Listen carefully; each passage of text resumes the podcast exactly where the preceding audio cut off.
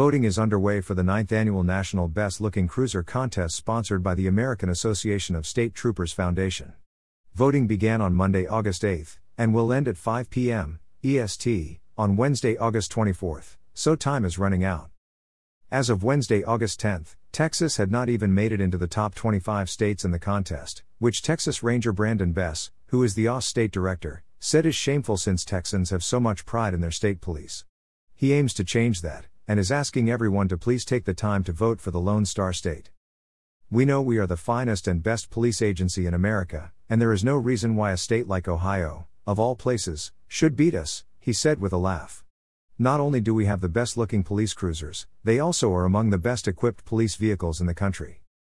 The familiar black and white color scheme of Texas state police vehicles dates back to the 1960s, according to Bess.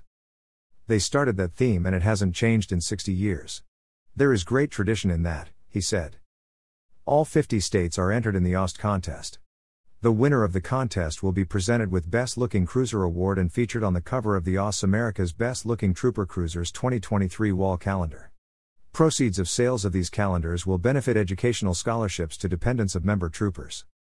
The 2023 calendars will be available for purchase at https www.statetroopers.org beginning October 1, 2022. Bess said the competition is a good natured contest between the state police agencies for bragging rights.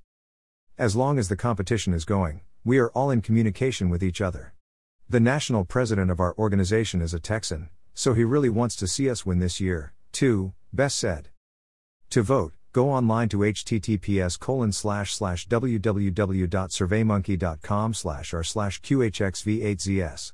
After viewing all the photos, scroll to the bottom and pick your favorite in the drop down menu, which should be Texas for all true Texans, according to Bess.